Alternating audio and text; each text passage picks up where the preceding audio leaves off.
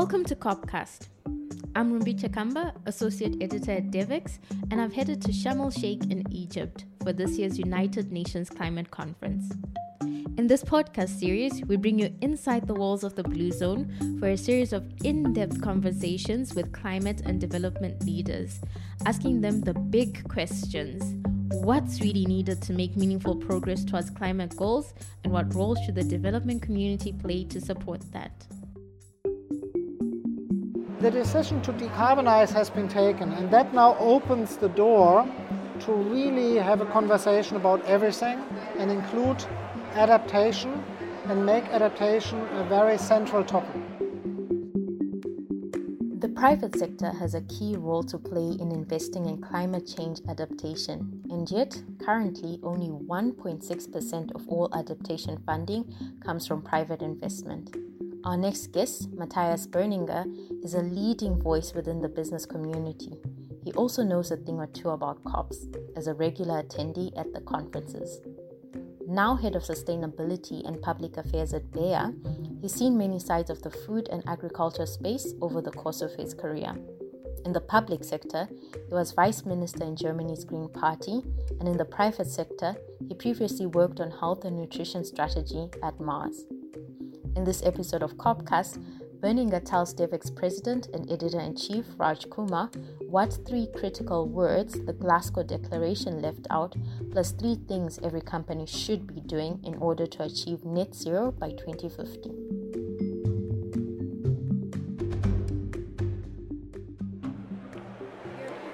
Well, I'm here at COP, a very noisy COP, as probably our listeners can tell, with Matthias Berninger.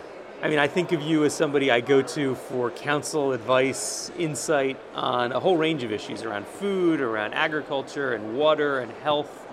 You've had a long career in all of those spaces, starting out as an elected official yourself in Germany, leading consumer protection and nutrition, working on agriculture issues around Germany, and now you've had a whole career at Mars and now at Bayer. This is your domain, the COP. I mean, you know this really well. What does it mean for you this year? What are some of your big takeaways so far? And I want to dig into that discussion with you a bit today. What I like is that I've seen COP from different angles.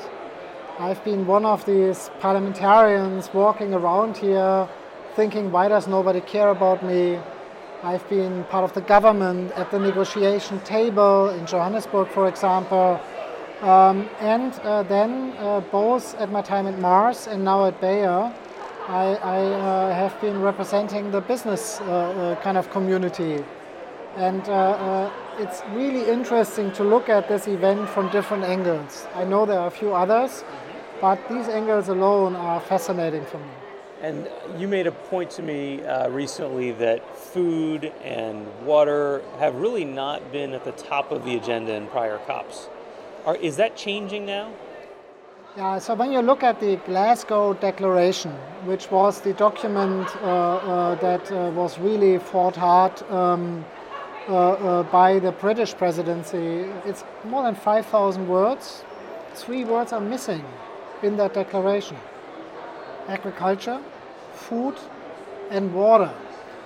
Now, water is the most curious one to me, because water is the molecule or the elements through which we all feel climate change. And that gives you a flavor of how complex these negotiations are and how difficult it is to now shift from making sure we fully agree on how to understand and execute against Paris to making sure that we implement what we have agreed in Paris. Because it's hardly possible to achieve the 1.5 degree limit without focusing on water, food, and agriculture. And to me, it also shows that adaptation has long been on the back burner, and Most of the focus has been mitigation. But as you say, we had Hindu Ibrahim, who is a civil rights, human rights activist and leader, indigenous leader from Chad, on stage at the Devex events yesterday. And she has long told me about the drought in her Lake Chad region. Lake Chad has shrunk by 90%. Yep. And I asked her yesterday, well, what's the latest situation there? And she says, now it's the opposite, too much water. Yep.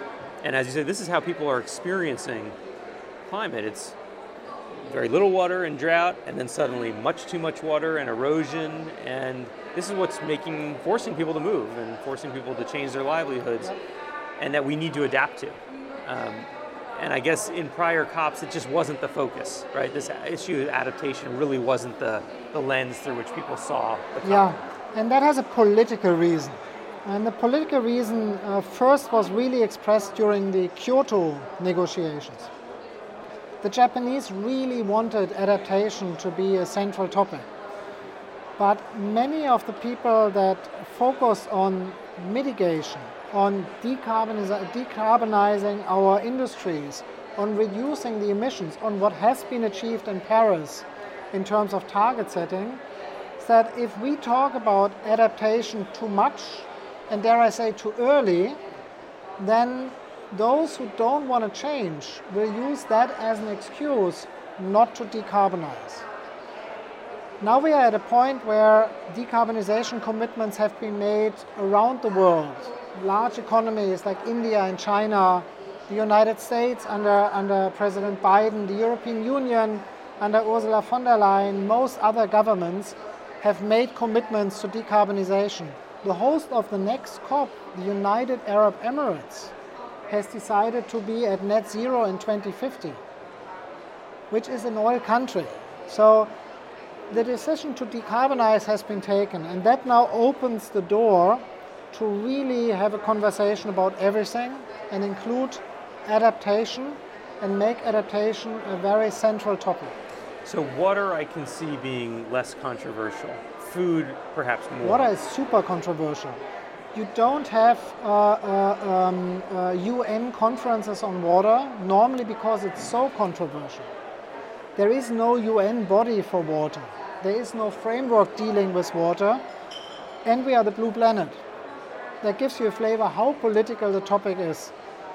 You usually identify the most controversial issues by them not being mentioned and embraced by the United Nations. So look at what's not in the papers, rather that's what's in the papers. Now, next year, in March 2023, we will have the first UN high-level conference on water in a generation. The last one was 1977. Also the year I started school. And the reason being it's so politicized. And that's a conference without a framework. I mean, the UNFCCC kind of defines a framework for how we discuss about climate. We have no such framework on water. That may be a problem or a gigantic opportunity. My hope is that since water is the molecule through which we experience climate change, that we start to take much more action on water. That is the central part of our mitigation efforts. And you talked about two ways we experience climate change, flooding and droughts. And the third one is we experience climate change through polluted water. And then there is a fourth, which I think is the most traumatic of all, and that is extreme heat, which is high temperatures above 35 degrees Celsius. Sorry, you can hear my accent, I'm still European. And high humidity. So those wet bulb 35 situations make places for humans uninhabitable. Right, because it's so hot and so humid, you can't actually cool down by sweating. Your circular system completely breaks down. So, and that's where the health part of Bayer, it's an agriculture company, but it's also a company, Aspirin, 125 years ago, developed by Bayer. We are very strong in cardiovascular. So we are looking how extreme heat is actually affecting cardiovascular systems. Extreme heat is killing the same people COVID is killing, but in addition to that, also the very young. And from that vantage point, we need to think about this whole climate adaptation as a topic that puts at health as well as all the other topics, food and so on the same level. My fear is if we get adaptation wrong, we will get huge streams of refugees wandering around in the world. We are talking not millions like at the moment, but billions of people on the move. And that is something that becomes even more relevant because we are doing so poorly on achieving the 1.5 degree limit. And when you think about health, it sounds like there are going to be a whole new range of health challenges, and companies like yours are thinking about how to respond to those already. Is that something you see in your peer pharmaceutical companies too? Do you feel like this is a theme? I think there are a couple of companies, I would like to name J&J, for example, who are even far ahead of what we are doing. So generally speaking, there was a group of pharmaceutical companies invited by now King Charles the Third in the Sustainable Markets Initiative to think about this topic. There's a lot of thinking in the pharmaceutical industry about this.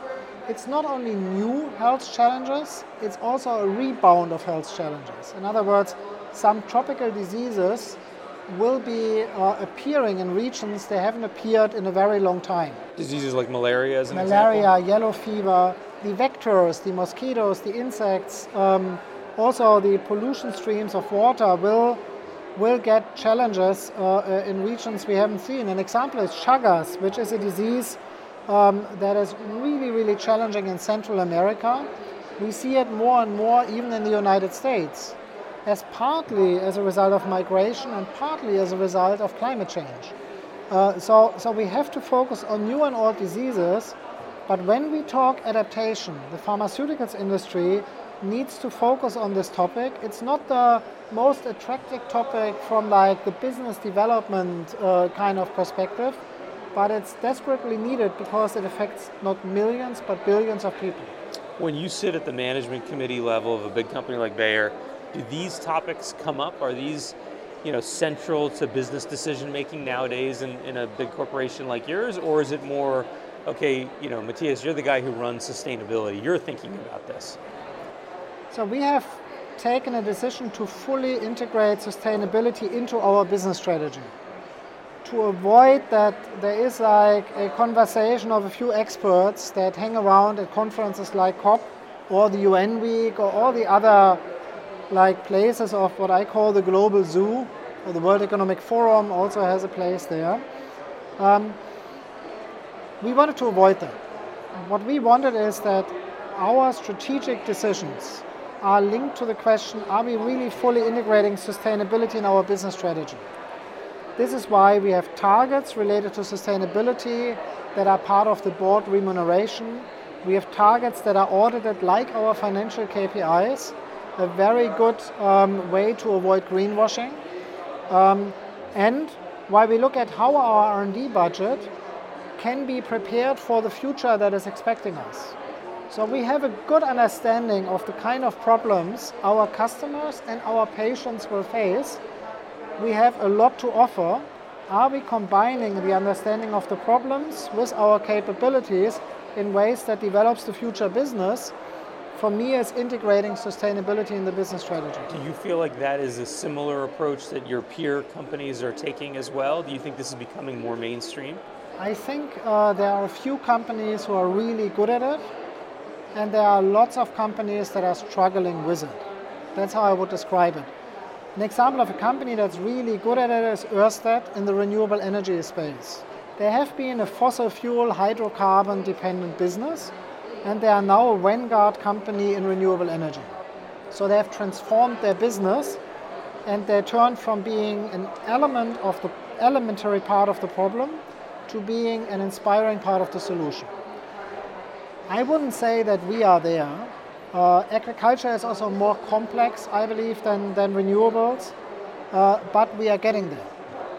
We are getting there because I can see decisions being taken through more than just the financial lens, and I can see a lot of attention on the topic on the level of the business leadership team conversations. I'd like us to be faster, but I'm an impatient person, but I can say directionally, we have made a couple of really strong decisions that will get us to a place where our vision of health for all, hunger for none is not something on a wall, but something we inch and hopefully at one point walk and at one point run closer to from a direction.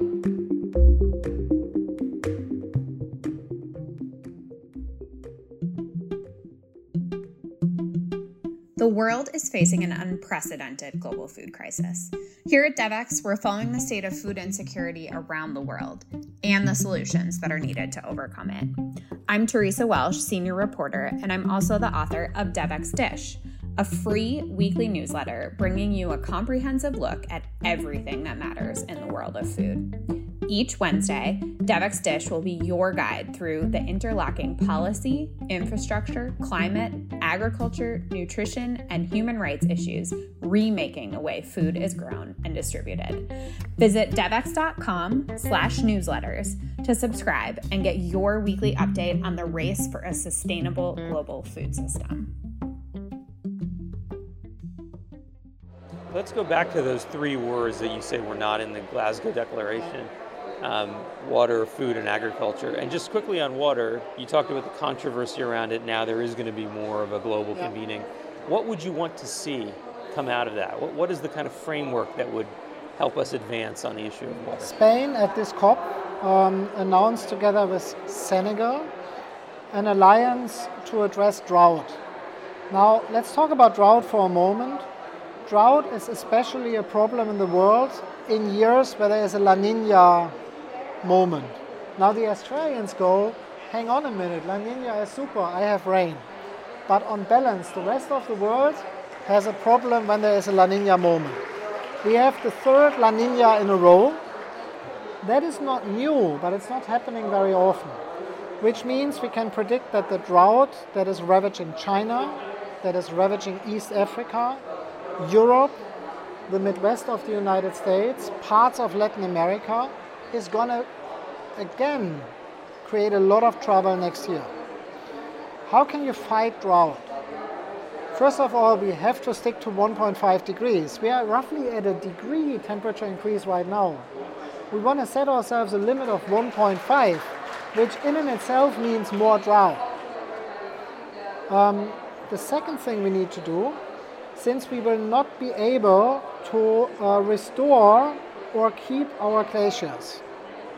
Our glaciers are gone. They are still there, but there is no way that they will stay. Even at 1.5? Even at 1.5. They are melting in some parts of the world at a rapid pace. The reason of this mega flood in Pakistan is linked to it, but we had a record loss of glaciers in the Alps as well this year. They will not be a source of fresh water anymore. This is not a trivial problem. Water is not a renewable resource. We always talk about the water cycle. The water cycle exists, but it exists on a planetary scale. It doesn't exist in a way that we can reliably get our water back. We are losing access to fresh water at a rapid pace, in some areas in uncontrolled ways, like for example in Pakistan. So blue water, water that comes from glaciers, water that comes from the clouds as the result of all the water that you see in the atmosphere above oceans and so on, will be less and less reliable. Green water is where we can do a lot. How do we know the difference between green and blue water? We figure it out by looking at the radioactive isotopes of oxygen. And then you see whether a tree or a plant was growing with blue water or with green water, whether the water evaporated from a plant or from the sea. And that gets us to very interesting findings. 70% of all rainfall in Burkina Faso, and arguably there's not a lot of rainfall there, is originating in the forests of East Africa.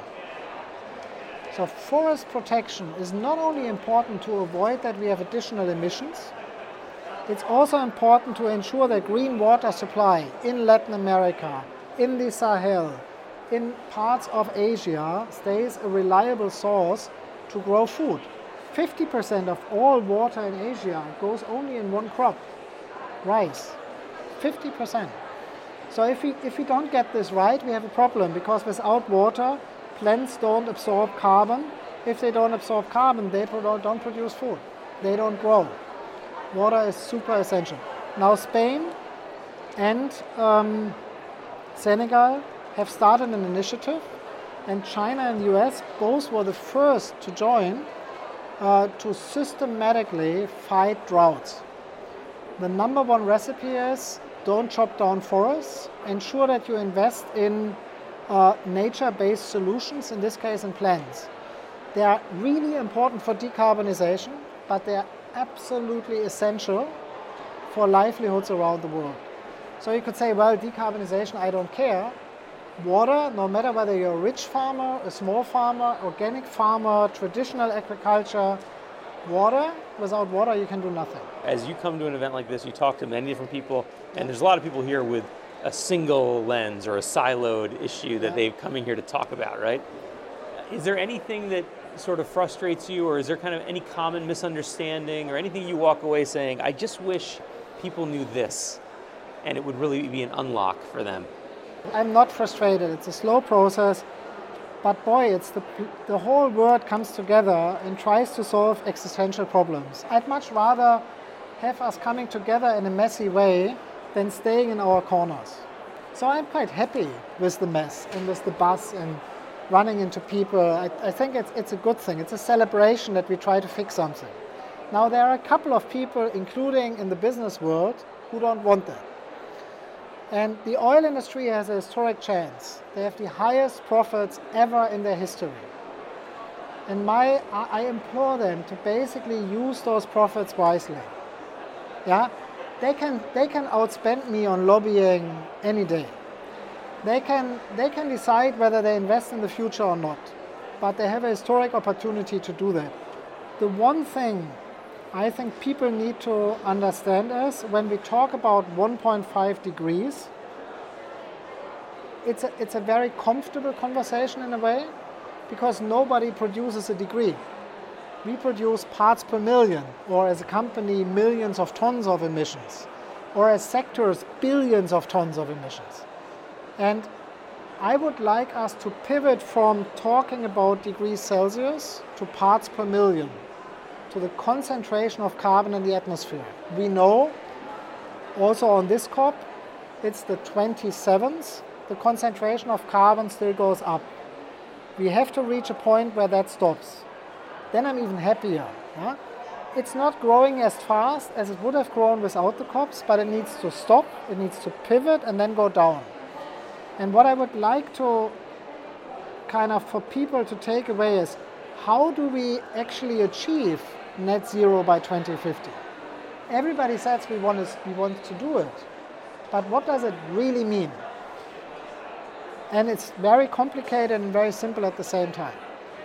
So no matter whether you are Devex, Bayer, Chevron, you name it, you need to do three things. You need to grow carbon neutral. And carbon neutral growth between now and 2030 for Bayer means I need to take out the 30% additional emissions that would occur if I didn't grow carbon neutral. The second thing you need to do, you need to cut your emissions in half every 10 years. That means for Devex, many more online events than in-person events. It means for us, we need to invent products that are less carbon intensive. That needs to be part of our R&D process. It means for other companies, other things, but we have to cut them in half, one way or the other. And for every company that doesn't do it, somebody else has to do it. In the first two things, you can do carbon capture and storage. And I know the oil industry talks a lot about it. Yeah? They will not be able to store half of the emissions they currently produce through carbon capture and storage. If they store 1 or 2 or 3 or 4 or 5%, I will literally kind of like applaud them and will say, wow, that exceeds my expectations. After you have done that, grow carbon neutral, cut your emission in half every decade for 3 decades. You then have to offset the rest, mainly with plant-based solutions. Every company that commits to stand by Paris, to stay within the 1.5 degree limit, has to make that operation. Now this gives you a flavor why you can't delegate that to a sustainability team. It's one of the biggest transformations since the introduction of hydrocarbons and since industrialization. That's why it's a topic for business leadership teams and for investors. So when I talk to our major investors, that's the conversation I have is, I said, you want us to be carbon neutral by 2050. The invisible hand of the market turns green. That's awesome. But you can't form a fist when I as a business walk in that transition and you as an investor have to also endure the pain. And that's currently my problem. The investors want this without any downsides for their shareholdings. There will be downsides and pain for everybody. Collectively we can make that happen, but it's really, really hard. It's not complicated, but it's really, really hard to do that. And I think the way you describe it is apt even for people who aren't in the business world, people in the global development sector who have long seen climate as a silo or a technical area and are starting to wake up to the idea that this is cross-cutting across everything you do. Yes. If it's health and you focus on health, you need to know climate because it's going to change everything. Everything is going to change. And certainly food systems and certainly, as you say, water and sanitation, you name the issue, everyone has to be invested in climate. So the way I think about this, gravity is changing. So if you are a juggler, a circus artist, you are able to juggle balls and you know how to do it and you've done it for 20, 30 years and you have muscle memory and suddenly gravity is changing. You look pretty silly on stage as a result of that. That's how we need to think about climate change. That's how radical the changes will be, and not for a few, literally for all of us. And there is no discrimination on this one. There also won't be many winners. Yeah, well, I really appreciate taking the time to talk with us today, and I'm sure the listeners can hear just how valuable your insights are and why I'm constantly pinging you for ideas. Thank you so much, Matthias Berninger. It's been a real pleasure to be here at this COP with you. Thanks for listening to COPcast. If you've enjoyed today's episode, please share it with others you think would be interested in it. You can also leave us a rating or a review on Apple Podcasts. If you have some feedback about this episode that you want to share, we'd love to hear from you. You can find us on social media at Devex and at @rumbichakamba_, or you can drop us an email at podcast@devex.com.